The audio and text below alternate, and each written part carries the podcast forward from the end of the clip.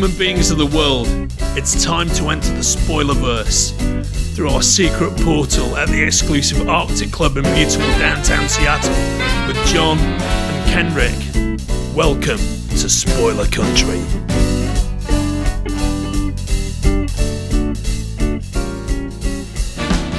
Hey, if you're listening to our show for the first time and you're on one of the social medias that we're on, like Twitter, Facebook, Instagram, any of those kinds of things, you should always check us out on scpod.net. But if you want to keep up with our latest episodes, you should bring out your smartphone, get into your favorite podcatcher, find Spoiler Country, and hit subscribe. Then you'll get all our new stuff. And if you want to reach out to us, you can do that in two ways. You can call us, leave us a voicemail at 707 656 2080. Again, 707 656 2080. Or you can shoot us an email at spoilercountry at gmail.com. United Armies of the Spoilerverse, welcome back to Spoiler Country. I'm Kenric Regan, that's Mr. Horsley, and today on the show, well, it's writer on Family Guy, Yeah? uh, writer on Titus. I think actually he was a, a gopher at first on Titus, Let's go for a nice. a, product, a production assistant. Ah, same thing. Yeah. And now he has written his own comic book.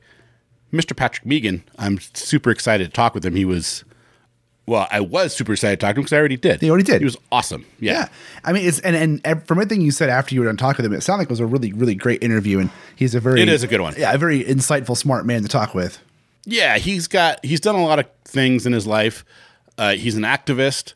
Uh, he's willing to be arrested for the things he's bel he believes in, which uh, I, I I told him on the I told him on air. I was like, man, I'm super impressed by what you do because the things that he stands up for, I believe in as well. I mean, he saw the hotel unions wa- walk out on the way the hotel workers are treated. Yeah. and he stood with them and got arrested with them Jesus. for picketing.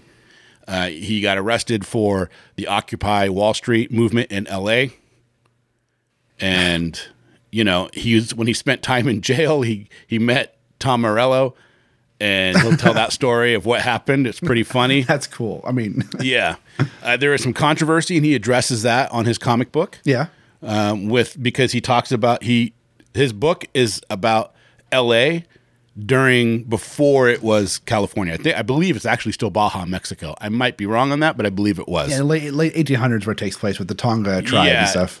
Yeah, and I don't want to step on anybody's toes, so I don't want Yeah. anybody to get the wrong thing. But I read the book, talking with the man. I think he addresses everything very respectfully. I really do. He spent ten years researching. This isn't something he just threw out. Right. You know what I mean? He loves historical fiction. He wanted to write something in that time, and it's a part of American history. So I think before you prejudge, listen to the man, read the books, and I think everybody would be uh, surprised. I, I mean, yeah. At, at least if nothing else, read the book and then and then make your opinion for sure. Exactly. Exactly. Well, damn, you want to just sit back and listen? Yeah, let's do it. All right. Well, here's Patrick Meighan in his own words.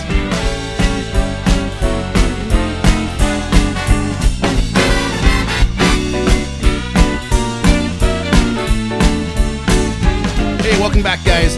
Uh, today on the show, we're excited to have Patrick Meighan. Thanks for coming on, man. You've done Family Guy, and you're a writer on Titus, and you once shared a jail cell with Tom Morello.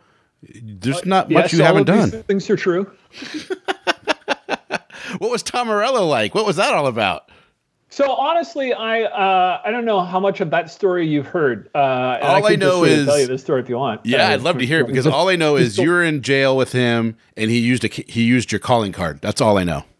Okay, well, I mean that's most of it. Honestly, like I had seen Rage Against the Machine at uh, like Lollapalooza at the Gorge in George, as a matter of fact. Yeah. Uh, up in up in your hood, and uh, not your hood exactly, but you know. but it's not like I was a huge fan. Like I was there to see Primus or whoever. So, uh, but then um, I got arrested at this protest. They put maybe forty of us, uh, twenty to forty of us, in one big cell. Oh, it's man. just a whole bunch of um, Is this during the Occupy? no, this wasn't the Occupy arrest. This was an earlier arrest for uh, hotel workers who were trying to unionize uh, Oh, here man, in LA you're- by the uh, by the airport. So I'm, you know, they take away all of our, you know, wallets and whatever, and I'm, uh, and there's a payphone like in the corner of the cell, and the only way you can dial out is if you have like a calling card number. Yeah. But you, you have to have it memorized, nobody's got their wallets, so nobody's got a calling card like sitting in their pocket or whatever. So I'm just sort of like laying in my bunk bed and somebody yells out from the other side of the cell, like, "Hey, does anyone know a calling card number? The Rage Against the Machine guy wants to call Kevin and Bean," which is like these these morning Zoo Crew DJs at KROQ. So I was like, okay, I, like I didn't even, like I said, really know Tom Morello, Yeah. like as a artist or whatever. But I, I had a credit card number and I'm like, all right. So I went on down there and like I dialed in my credit card number and then I went back just went back to my bunk. I didn't even like hang out to like I didn't know. Like maybe he was calling his mom, maybe he's calling my mom. Like I don't know. So and I basically forgot all about it until like a couple of years, three or four years later, I was playing like Guitar Hero, and there's like a level where like one of the mid-level bosses you have to beat is Tom Morello, and he comes out like his computer image comes out, and I'm like, oh my god, I was in jail with that guy. that would be so weird. yeah. So, but like I said, that you know, that's I I I didn't even know if he ever got on the air. It's not something I ever followed up on or Yeah. asked anybody about. But like somebody on Twitter, like just sort of sent out one of those, you know, Twitter questions like, "Hey, what's the weirdest thing you've ever eaten or whatever?" But this one was like, "Oh, what's like a weird like uh, brush with celebrity or something?" You said. yeah. And, and I tweeted that I was in, I gave my calling card number to Tom Tom Morello so he could call Kevin and Bean, and immediately like a producer from Kevin and Bean reached out to me. Oh, and wow. then- and and said we want to have you on the air. We still have like audio of that call, and uh, which like I said. It, it was news to me that he even got on the air. And then Tom Morello like tweeted like, "This is true. That happened to me. That was like the one call that I made instead of a lawyer. I called Kevin and Bean.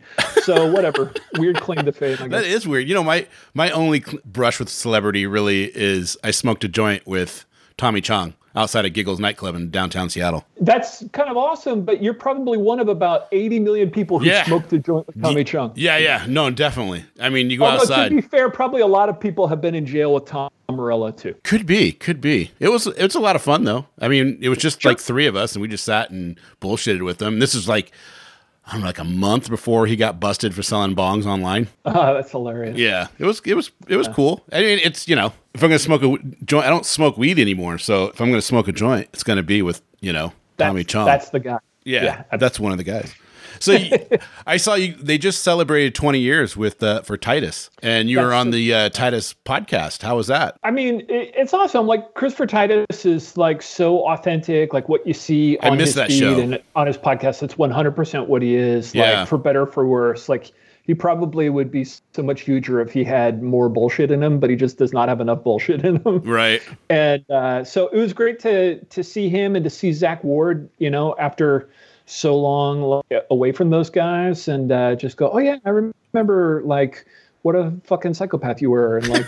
yeah, I, I that show I don't know it wasn't on long enough you know and it, I just I love the show because it was I don't know like the reactions that they did to fucked up shit was real you know what I mean it's like you feel like oh that's an actual reaction someone would have Yeah, yeah, no, absolutely. And it was all like uh based like every single episode was based on something that happened to him in his real life, which ended up being like kind of a weird get out of jail free card that he was able to use again and again. Like there were multiple sort of notes meetings where that I was in where, you know, a studio or a network executive can be like, we can't do this episode because you know it's about your mom killing herself and he'd be like yeah so and then be like so this is supposed to be a comedy. We can't do an episode about your mom killing herself and and because it's not funny and it just is sad.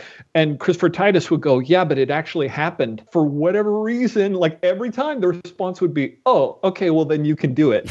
Like fox never had like it never had somebody who would be like we don't care that it happened. That's bullshit you Right, know we're, right. we're still not going to put it on the air like every single time like he played that card and they'd be like oh all right well you know enjoy here's 22 minutes of national television time. But uh, enjoy. Yeah enjoy. And then but you say there's a lot of like dark stuff on that episode Yeah. and, and like i said you know it was based on stuff that would happen and then we would shoot these things those episodes like they were plays basically. Like if you've ever been to a you know record like a taping of a live action show it's it's terrible it's the worst and you know it's like oh really they'll shoot Oh yeah, never, never, never go. Like Okay. if you're ever like going down Venice, you know the Venice Boardwalk, and there's a guy with a clipboard. It's like, hey, do you want to go see a taping of you know whatever is the half hour sitcom? You're like, and uh, you think, oh, that sounds fun. Like it's not fun. It's the worst. It's they they will reshoot you know the first scene seven times, eight times, and it's you know after the first time it's not it's not funny anymore. But they tell Yeah. you you got to keep laughing like it's the first time you've seen it, and then you know then they'll move on to the second scene and they'll do that again and again. The whole thing takes you know four or five hours. Oh my god, for It's- 22 and minutes. it's interminable. So, but Christopher, Ti- uh, an episode of Titus, they shot the live action parts just straight through from beginning to end, like a stage play. And and then you know there would be like cutaways and uh, the neutral space dialogues so that they would have pre-taped. So the audience would just kind of watch the scene and then like look up on the screen and see the you know pre-taped you know flashback or pre-taped So uh, weird, neutral yeah. space thing, and then look back down and then there's the next scene. And then after that first sort of run through would be over and it would have like that good energy, Christopher Titus would grab the microphone and say it was an episode about like, oh, you know, somebody attempted to rape his niece.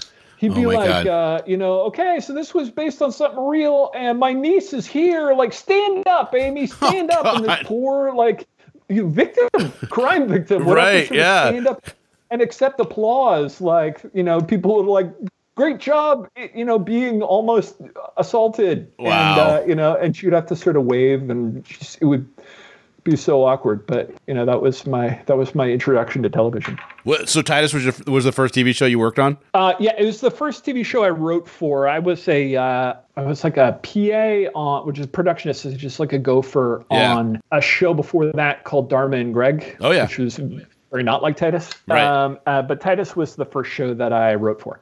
Did they when you start writing for a show? Do they just take it off of your experience in your degrees, or do they give you somebody to hey, here's a mentor? Well, uh, definitely, nobody is writing on a show because they have a particular degree. In fact, I, uh, you know, I, I actually do have a film school degree. Yeah. Um, and I'm like one of the only people I know in any writing staff who does. And I remember once when I was on Titus, actually, I, I realized, you know, I graduated from film school uh, like three years earlier and I never even bothered to like get my diploma. And so one day, like on my way to work, on my way to the Titus Writers Room, just like as a goof, I was like, you know what, I'll drive by USC Oh, that's and I'll, like. I'll get my diploma. And uh, and uh, so I went, I drove there, and I had like a whatever twenty dollar library fine to pay or whatever. So they just handed it over to me, and then and I took it into the writers' room, and I sat it in front of me, and was like, "Can I swear on your podcast, by the way?" oh, fucking swear as much as you need to. Okay, great. So it's like, okay, motherfuckers, like here it is. Like I got this shit right here. So shit's gonna be running differently now. You know, you're gonna start to address me with respect.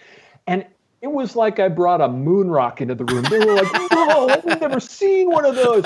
It got passed around like it was Bigfoot's turd or something. They could not, ima- you know, like wrap their head around. Like, so any, you know, there's another piece of, uh, you know, advice to anybody listening. Don't bother going to film school. You'll just make a joke out of yourself. Oh, wow. Yeah.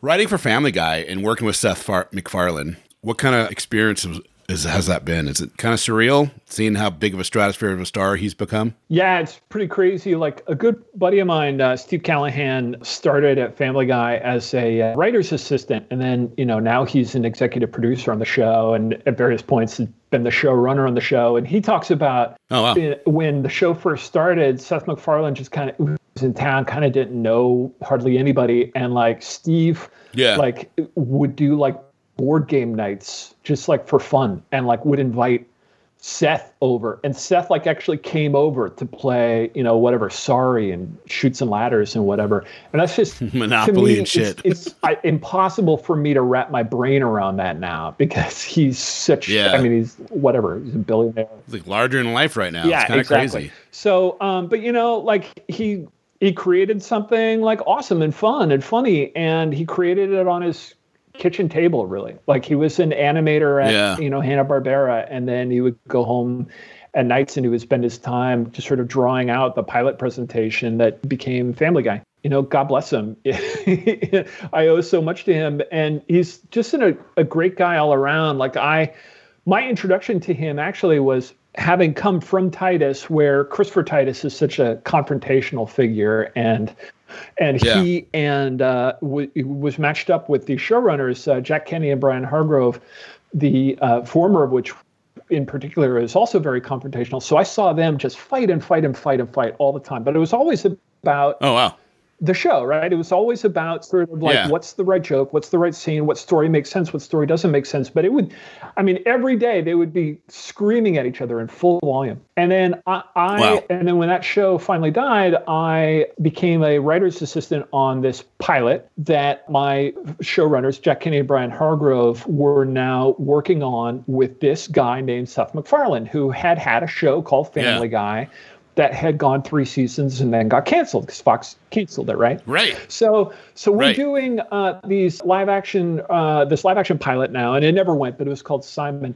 And I would see Jack do that same sort of like conflict fight, like kind of what he had spent the previous three years kind of in training to do, right? And whenever Right. he and Seth would disagree on a story point, say, right?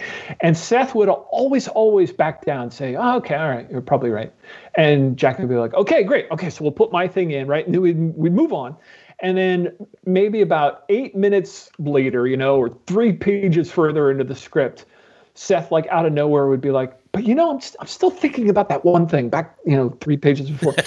so Jack would roll his eyes. So we'd have to go back three pages earlier. And Jack would, again, enter into battle for his story. And Seth would just kind of listen and nod politely and go, yeah, okay, all right, you're probably right. Like, didn't want to en- engage, didn't want the conflict, right? And and Jack would win again. So we're like, okay, good. All right, so now we're going to move forward and blah, blah, blah. You know, seven minutes later, eight minutes later, Seth, yeah, but I really like, I really, I'm thinking a lot about that first thing. Can't and, let it go. And he would just wear Jack Kenney the fuck down, and and always ended up getting his way, but like not the way Titus did. Right? Didn't get his way because he happened to yell the loudest, you know, or happened to throw a chair the hardest. Just got his way because Right. like his vision was sort of so specific and he was willing to kind of wear you down not through you know conflict and you know direct confrontation but just sort of like kind of not giving up on his vision and that's Yeah. that's who Seth MacFarlane is like more often than not when he can see a thing like it it's the right thing you know and so he's just a fucking genius like whenever he's not in the room at family the writers room at family guy anymore like that has not been the Right. case for a few years but when he was He's doing Orville now, right? ever pitching a joke right and Seth was Yeah. listening to you and then partway into the joke or partway into the whatever your pitch is like he would look down and start scribbling something down like sketching something you knew it was going Yeah. in because what that meant was he already was seeing something in his head. And so and so from that He point on it kind of didn't matter what the rest of your pitch was. Like he saw it. He knew what this was. Like here's a sketch. He's going to hand it to somebody. Here you know give the animators this. It should look like this. And like you're golden. Your joke is in. So yeah That's awesome. i mean you know you're lucky if you ever work with you know one of those people in your life and you know i i, I don't expect to ever work with a second Well, I got to ask you though, when you're working for somebody like like him or or Christopher Titus, and you write a joke and, and they like what you're doing and they're putting it in, what is it? You know, I what mean, does it's that feel the best like? feeling in the world. It, it, it honestly Yeah. is. It's all, everybody in that room, certainly me, especially me, is like positive that they're a fraud, that they're the one person in the room who doesn't belong, stealing Yeah. money from the company. And like at some point, like somebody is going to walk in and point to you and say, that guy doesn't belong here and there's nothing you'll be able to do but kind of gather your things and apologize and leave but when if seth laughs at your joke or if christopher titus laughs at your joke it's like all right maybe i'm not total fraud maybe i'm only half fraud and that's about as good as you can get in this town Imposter syndrome. that's 100% what it is yeah if, if you get a day where you feel like i'm only half an imposter that's you know you can't ask for a lot better than that unfortunately Oh man, I do that all the time. like I'm working, I'm, I'm talking with people. Am I doing this right? Are they enjoying themselves? You know, I, have- I've had a few people on that were uh, obviously not having the best of times uh, because you know Sure. it is what it is uh, because they're they're on to, to promote and that's it. So they don't want to do the, the thing, which is fine. I don't care, you know. But there's been times where I've had people on and they really opened up and they really got into it, and then it feels good. You know, it feels It does different. absolutely. And Kendrick, let me just say, I'll Yeah. come on whenever you want. All right. Oh, thanks, that? man. We got that. Yeah, that'd be great. That'd be great because I, I I got a feeling there's a lot going on. I, I only had a chance to go through some of your stuff, and I was like, oh, this kind of sucks because you've done a lot. And like last year, you you're up your uh, episode Trump guy. They, they put it out there to, for up for Emmy, right? Uh, they did. That was the show that Family Guy submitted for Emmy consideration because it is Family Guy. It did not get nominated for an Emmy, but uh, you know, it's Yeah. we gave it our best shot. Uh, but yeah, It's still funny though. But out of all the episodes, they picked yours, and uh, that was Trump guy, and then uh, what's the other one? Island Adventure. Yep. Um, I also By, I uh, also Steve wrote the Simpsons Callaghan. guy episode, the uh, the Simpsons crossover. That was that was super fun too. When you're talking about like good feelings, that's like, awesome. What's it feel like? Like I, you know, I guess like a lot of people, I um, I, I grew up on the Simpsons, and uh, you know, it's it's a big Yeah. part of why I am who I am and stuff. And uh, when I wrote that episode, we had the table read, and it was I, I, I don't know if, if everybody knows this or not. Like even though it's got you know Family Guy characters and Simpson characters, like I think maybe in some people's brains they think, oh, so both writing staffs work together on this, or maybe the Family Guy writers wrote the Family Guy character jokes and the Simpsons writers wrote the Simpson jokes, but that wasn't it. It was it Yeah, was it makes- was all Family Guy writers for everything, and the Simpson folks, you know, gave us notes and told us, you know, please don't have our characters say this or that, which was fine. But they were actually, you know, very light with that. Like, and we, you know, Yeah. we, I, I like to think treated their characters with great care and reverence because we all love The Simpsons and you know it's our idols.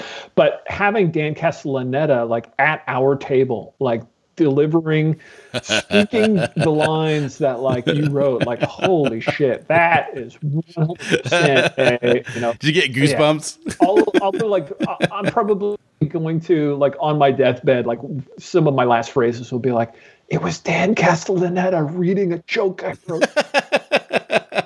They'll be like, "Yeah, but what about your kids and your grandkids?" You'll just be They'll saying, like, "No, I don't give a "Homer." shit about them, but Dan Castellaneta appeared to like some of my jokes. It'll be like Rosebud. People be like, what, Right, what is exactly. he saying? Homer. Homer. oh man, that is awesome. So what do you like doing more? Because uh, now you're you're breaching into the comic book realm. We're a big we love comic books here. We, we branch out and do all pop culture, but we you know we always come back to comic books at some point. And now you're breaching into that. But you've written movies, TV, now comics. Is there a medium that you're you're falling in love more with the other, or is it all just being that Well, creation? comics is super fun, obviously, as you know. That's why why you Yeah. are who you are, right? But uh, like, I Yep. it- to me, I'm still so new in it. Like, I really consider myself sort of a guest in your guys' house, and like, I just want, Yeah. as best I can, to sort of like not not break any of your precious vases or you know track track mold on your carpet or whatever, right? Because like. No, track it all over the place. That's what comic books are good for, man. Is you can do anything you fucking want. That's the, that's the beauty honestly, of it. like that's why I started doing comics and with this most recent project is because like you know if you want to make a movie right you gotta talk somebody into you know gotta talk some movie studio into like uh sinking you know whatever 20 million 30 million more of their money into making this thing. And if you want to make a comic book you can just fucking make that comic book. Like you need to get three or four, Yep. you know, sort of geniuses on board with you. And like I have been super lucky. I've like in every step, like I've ended up with just amazing people that have made this possible. But like if you get those two or three people, you know, who are willing to take the ride, like you can you can just tell your goddamn story and you know there have been projects where i was like okay well i'm a tv writer. I'm gonna i've got this tv idea and i'll go out with it. And like all right maybe somebody likes it. Maybe somebody likes a part of it but like really we need you to change it into this other thing that it's not. And then you have to sort of ask yourself like all right i just kind of lost the thing that means something to me. Do i care enough about it at this point to sort of move forward with it? And with she and with she Yeah. kills I I didn't I didn't want to have to make that sacrifice. Like honestly, like it was impossible for me to envision a uh, television executive like looking at this project and going, "Oh, I smell money here." Like, yes, you know. Yeah. But because I'm a history nerd, and it's a fucking history nerd comic book. It's a history nerd comic book with you know lots of stabbings and stuff. But uh, you know, ultimately, Yeah. and, and some mother daughter story and you know, uh, the protagonist happens to be indigenous and stuff. So there were just sort of a lot of things that like just kind of might make people go, oh, maybe not this. And I, the more I sort of dug into the story, the more I was like, I'm, I just, I want to take this ride. And, and if I can get two or three other people, the two or three other folks who I'm going to need, if I can get them to do it too, like, I want it to happen. I just want it to exist. And so that's why, that's Yeah. why comics has been so great.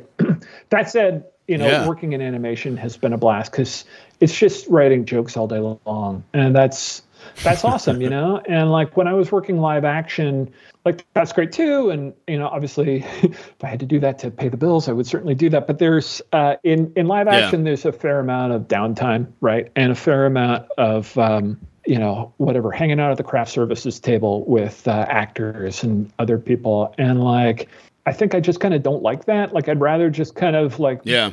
just kind of keep working and just sort of cranking out fart jokes and shit, you know. And and a Family Guy, that's what you get to do. Is you're like, oh, you, you like to fill your days like writing diarrhea flashbacks, like welcome to Family Guy. And uh, fortunately, that's that's what I enjoy. So um, Are you still writing for. Family Guy? yeah. Oh, good. We're on hiatus right now. We actually are doing um, uh, rewrites of you know screenings that have come back from various stages of the animation process. We're not writing any new episodes Yeah. right this very moment, but like I said, we're you know doing rewrites on um, in process episodes, and of course, with in these new times, as we like to say, uh, you know, we've been doing that over Zoom, and so we just. Just Yeah. rewrote an episode uh, just uh, this morning on Zoom that you know it'll still be a year or so before it gets on the air. But That's so crazy. So, Yep. She Kills. Where can people see the first episode right now so uh, the first issue of She Kills or read? is uh, for free. Uh, all of the issues will will be for free, but you can find it for free on SheKillsComic.com. Nice. Yeah, so we're putting them out one a month again for free. And so if you go to SheKillsComic.com, the very first issue is out as of this past Wednesday. I started doing uh, the reading research for this thing more than a decade ago, and uh, just the Yeah. other day because I was curious. Like I went into my hard drive. I'm like, what's like the earliest? Like I started writing stuff down for this series, and it was uh, in July, Yeah. July of 2012. So it's been it's been a long goddamn time that like I'm like, what are you working on, Pat? Like, ah, it's Yeah. comic book with there's people getting lynched, and uh, and like now I can finally just sort of say I'm working on that. See that thing right there? It's, Yeah. it's that. That. Uh, yeah. Yeah, well, and this is so different than what you've done before. I mean, because this is a serious, overtoned book Yeah. That when you're reading, not only is you're trying to you're trying to be as historical accuracy as you can be Uh-huh. to represent a group of people that that you know you're you're not a part Right. of. right. Right. so you're trying to be as as respectful and, and everything as you can. That's a lot of work, man.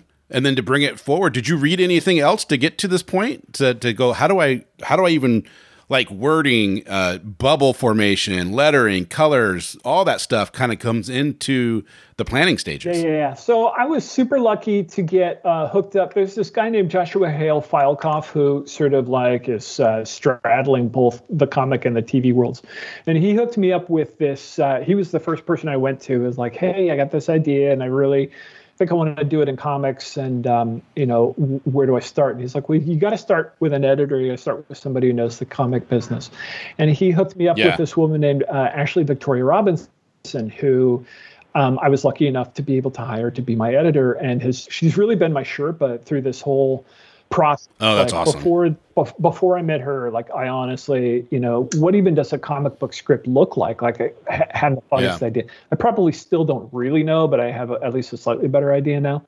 Um, but she sort of helped me to figure out like you know what really is the right way to structure the stories that I wanted to tell, and um, and then help me to find like the talent that I needed, including Gabo, who um, had worked with Joshua before. He uh, has been the uh, artist for this book, you know, for the past several years now. The art looks fantastic. He's incredible. He's amazing. And I got me uh, hooked up with Taylor Esposito as well, who does the lettering.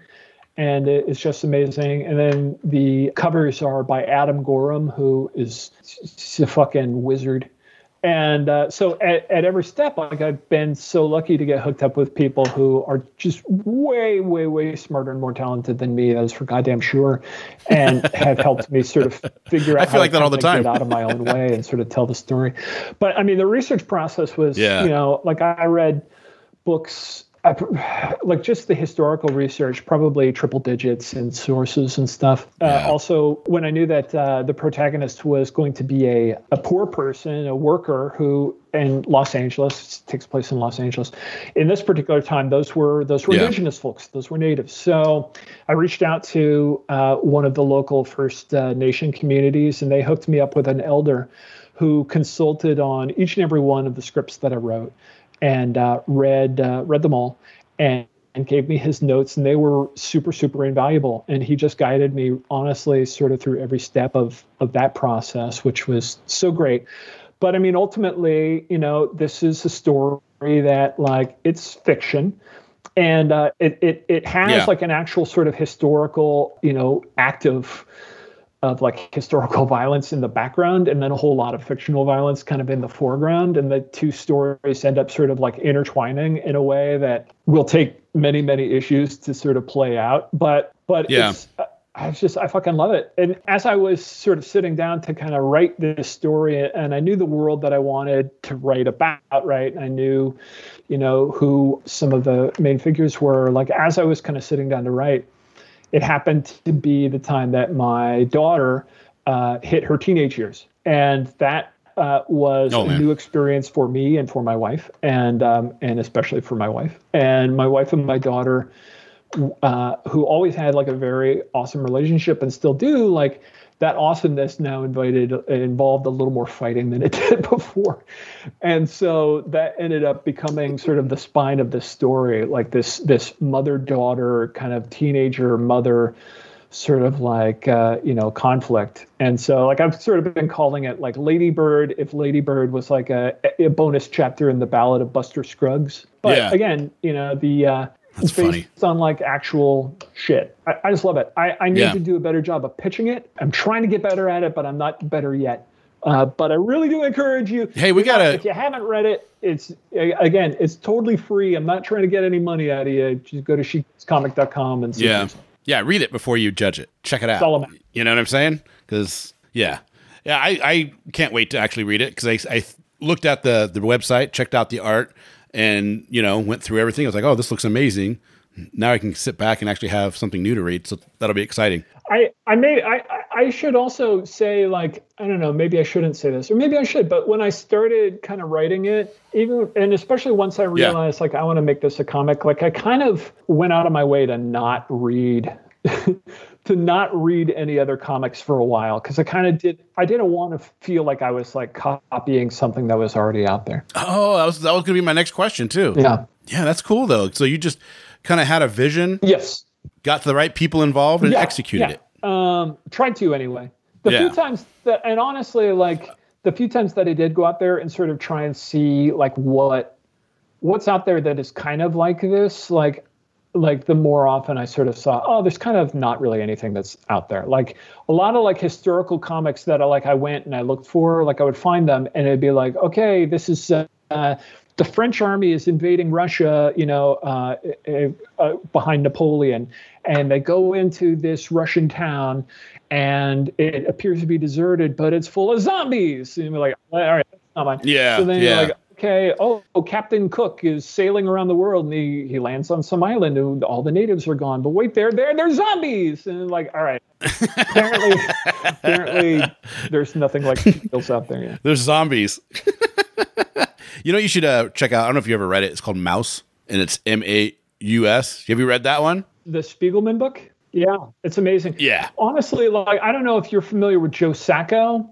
He, uh, yeah, he, he Mm-hmm. honestly he was the his work is what kind of gave me the real inspiration. Like this is a story that you can just go, even though it doesn't feel like it would be a comic book story, you can go ahead and make this a comic book because Right. his work in you know footnotes in Gaza and you know and uh, like illustrating Days of Destruction, Days of Revolt, Chris Hedges and stuff. All this like nonfiction comics was I mean to me it was like whoa I didn't know I didn't know you could do that and so so yeah absolutely like and Maus Maus is amazing as well. When I think of a fiction, a, a fictional book that is based on true events or based on a Yeah. true era, you know, uh, historical fiction, Yeah. I guess is what they call it. Yeah. I always think of Maus. Yeah, it's amazing. So you got anything else planned? You got the three books coming out, and then any other books in your head that you're like, I, I, now I want to write this. Well, so the three books are are just the first volume. Oh, nice. But, uh, but this series is going to go for long past that. Like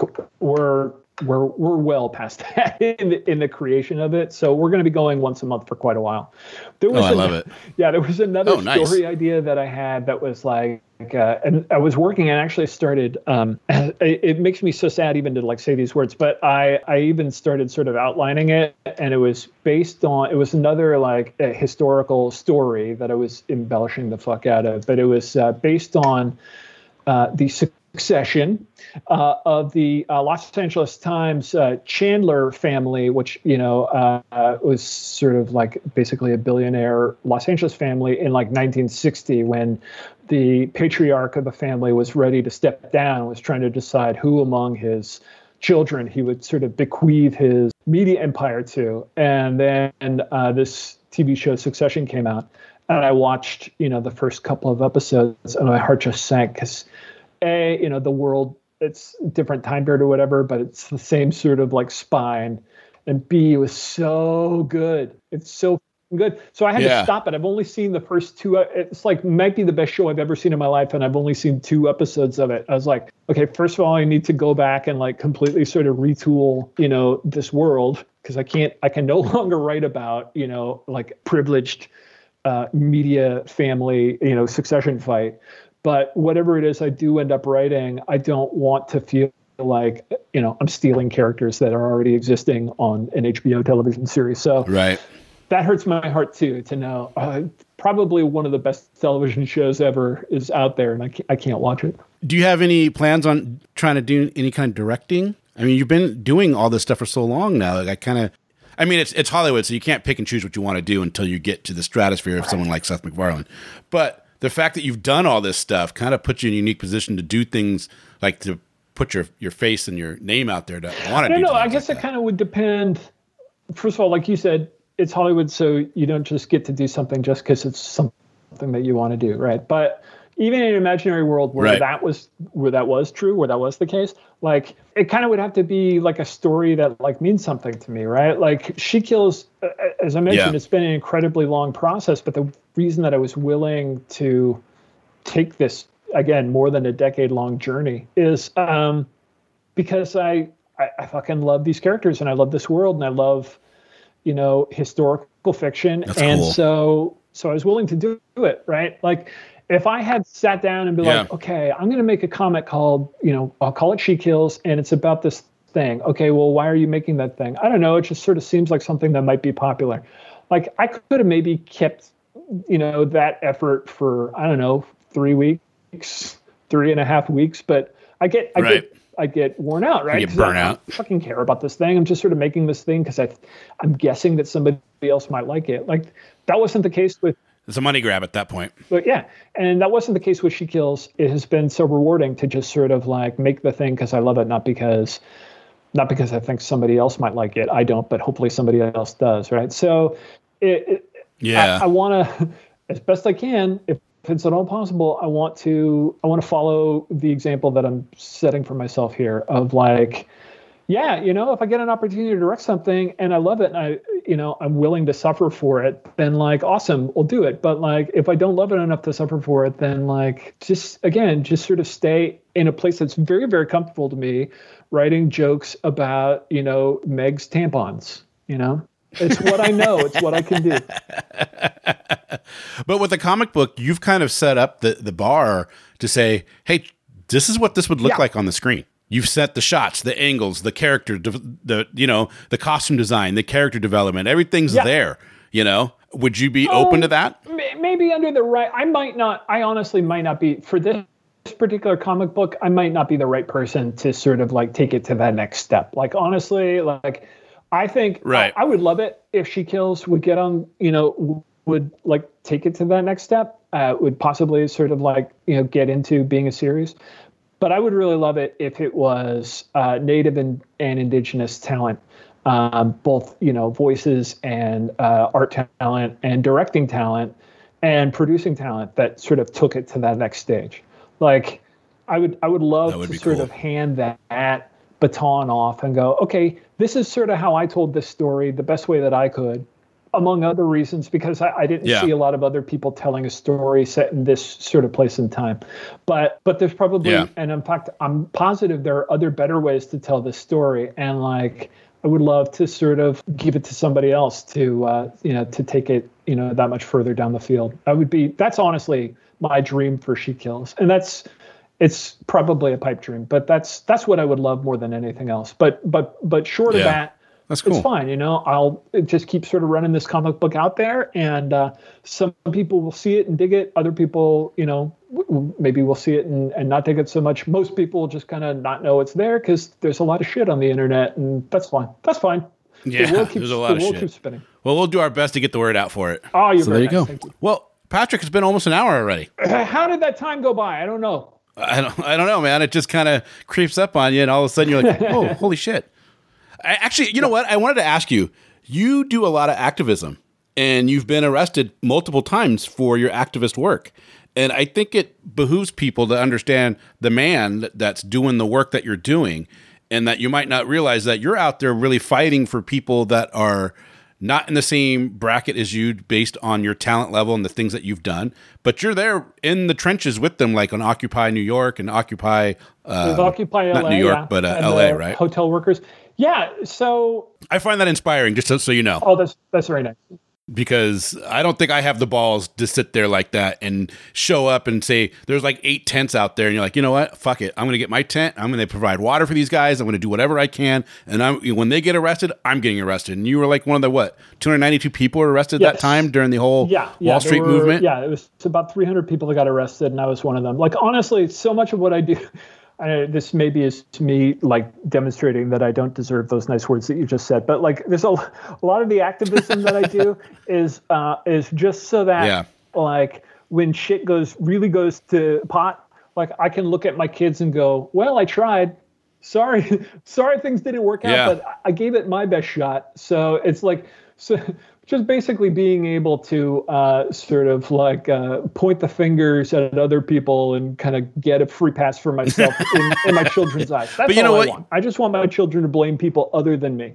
but you're treat you're you're treating you're teaching your kids amazing ethics and moral values that a lot of people don't. You know, they let they let the uh, the boob tube teach them. They let screen time teach them, and and actions me- is so much more. Uh, maybe, but like I might just sort of be teaching them that all that shit is terrible. like I used to take, you know, like sometimes I'll go door to door, like Yeah. knocking on doors for candidates, right? And uh, when my daughter was like a baby and then like a little toddler, I would take her in the stroller, and um, and that was great because it would automatically kind of defuse like anybody Right. who came to the door, like they couldn't curse Right. me out because there was a baby there, and they'd be like, "Oh, that's so cute." Like, all right, I'll take the flyer for the candidate, whatever. But like when my daughter was old enough to talk, like one of the first things she said to me was like, "Daddy, I don't want to do that anymore." So, so maybe I'm just kind of teaching my kids like activism is horrible, and and you should, and no one would ever want to do Uh, I, it. I got a feeling that when they get older and they start thinking back, they're going to think it's pretty cool. I think I mean I think it's cool because I was like, God damn, man, you've done. And then you have you have a great YouTube like a five parter talking about all the shit you saw once the cameras got off and the arrest actually happened and how they broke the chains and every how they broke the human chain link and everything. It was like that's a crazy crazy scenario. Yeah, yeah, that was. Uh, I got. Uh, I had somebody reached out to me because I wrote like just a blog post about it, and uh, and somebody Yeah.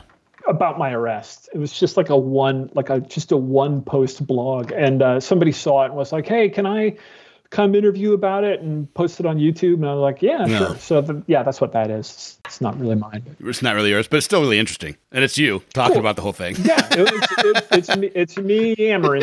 You that's- yammering? It is me yammering, but I'm not the one who posted it. Oh well, shit. Hey, man. You know one of the things that we do on this show, and we've had Frank Gogol do it. He's he just had like he like won the best independent comic book last year for this one called Dead End Kids, and then he has a new one out called No Heroine. And we we've done this with Stephan Franck. You know who Stephan Franck is? I don't. Stephan Franck was the animation supervisor on the Iron Giant. He is doing. he- Oh, he's fucking! That's my one of my favorite movies of all time. I yeah, should know that shit. Yeah, he was the animation supervisor or the animated head animation animated guy or whatever. Uh, I can't. I don't know how to explain the title uh, on Spider-Man Into the Spider-Verse, and Okay. he was also he's you know he's directed, but he's just an amazing talent. That's what I'd say. He he did a whole comic book like series. Such a heel, like the, look at that amazing work, and I'm like, I don't know who that is. Yeah, What an idiot. that's okay. A lot of people, it, I'm always shocked when I when I talk about him. People are like, "Oh, I don't know who that is." I'm like, "Oh my god, you got you got to check out his shit because he's doing comic books." And his first set was called Silver. It's amazing. It's Okay. it's a grift, and it's Ocean's Eleven inside Dracula's castle. That's really what it is. Awesome. And it's it's fucking awesome. I love that. Yeah, and now he's got a new one coming out. And he did all that in black and white. And he he not only does he write it all, he draws it all. He does that. He does 100 percent of everything, and you're just blown away. But the reason I brought those guys up, and we had uh, this other guy named uh, Kevin Joseph, and he does a, a book called Tart, which is amazing that I would highly recommend. We had these guys Tart- come on. Yeah. Tart, I've seen. Oh, you have seen Yeah. Tart. I've seen. I've seen Tart. Yeah. Yeah, that's a good one. So Yeah, it is. We have these guys come on and we have them pick their books and then we do a page by page DVD commentary on the on the book. So then audiences come in and they can follow along on their own comic and listen to the creator talk about each page and, and why this happened and all that kind of stuff. And we just do one, you know, one thing. We ripped it off from from Frank Gogol. He came to us and said, "Hey, I want to do this with you guys." We're like, "Cool, let's do it." And then we're like, "Oh, this is cool." So we've been doing it ever since. It's a great idea. Yeah. So if you want to do something like that, once your books are all out and you want to pick one, and if you're interested in doing that, I would love to sit down and kind of go page by page and we can actually talk about all the different things about your book and how it came together. I would 100%, 1 billion fucking percent do that. That Yeah. sounds, I would, I love that. Yeah. I'll do that whenever you want. Okay, cool. Well, how All right. about so the first volume, the last one comes out June 10th. So the first That's right. one came out April 8th, so everybody knows. The next one is May 13th, then June 10th. SheKillsComics.com. Yep. And oh, actually, SheKillsComic.com, not plural. That's right. And I would suggest everybody go out there and get there. Patrick Meighan, I so much appreciate you coming on, man. Kenric, I, I really appreciate you having me. Thank you so much. Yeah, we'll talk soon. Okay. All right.